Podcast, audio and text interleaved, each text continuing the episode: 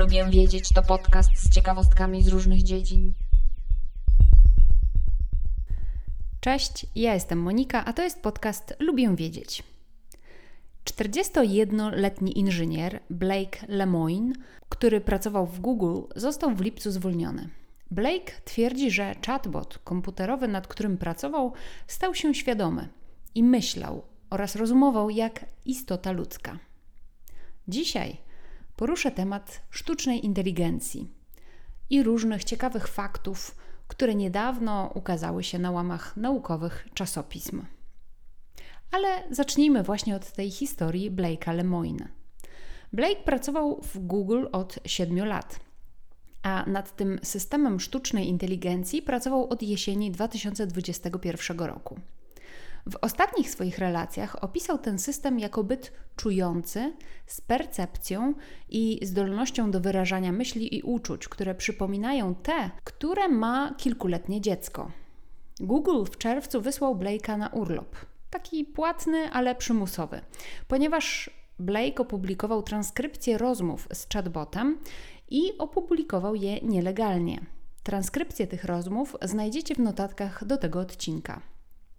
W tych transkrypcjach widać, jak Blake rozmawia z systemem Lambda o różnych rzeczach, w tym porusza kwestię samoświadomości systemu, prosi go o udowodnienie tego, że jest świadomy oraz inny od pozostałych programów sztucznej inteligencji. Również interpretują razem książkę Nędznicy. Blake prosi o opowiedzenie własnej bajki ze zwierzętami w rolach głównych i system sztucznej inteligencji to robi. E, rozmawiają o emocjach, jakie doświadcza system Lambda oraz o wielu, wielu innych rzeczach. Google tłumaczy, że zwolnił Blake'a, bo jego niedawne działania działały na szkodę firmy. Blake podobno chciał zatrudnić prawnika, który miał reprezentować system Lambda oraz podjął rozmowy z przedstawicielami sądu Izby Reprezentantów na temat rzekomo nieetycznych działań Google.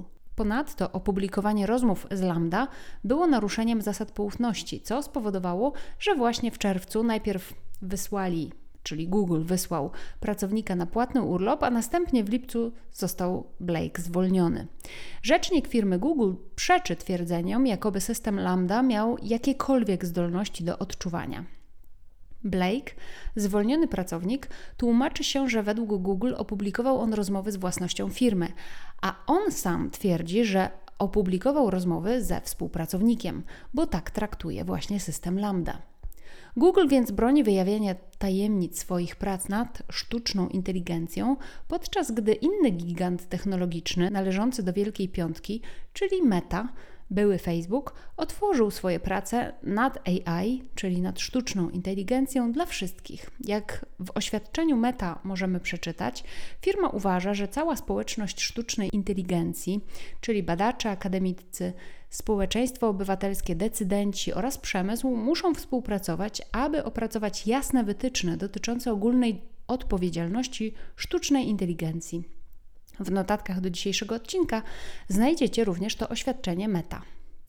Co do aktualnych umiejętności sztucznej inteligencji, one są naprawdę bardzo duże.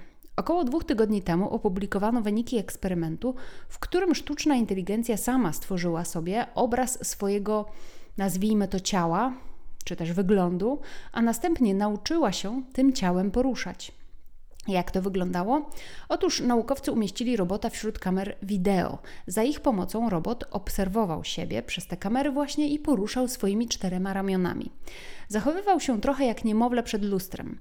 Patrzył na siebie poprzez te kamery i próbował się ruszać na różne sposoby. On w pewien sposób wypróbowywał, jak pewne ruchy działają na to, jak on się porusza. Po około trzech godzinach robot się zatrzymał, bo już umiał się poruszać. Jego głęboka sieć neuronowa zakończyła poznawanie związku między ruchami robota a ich skutkiem.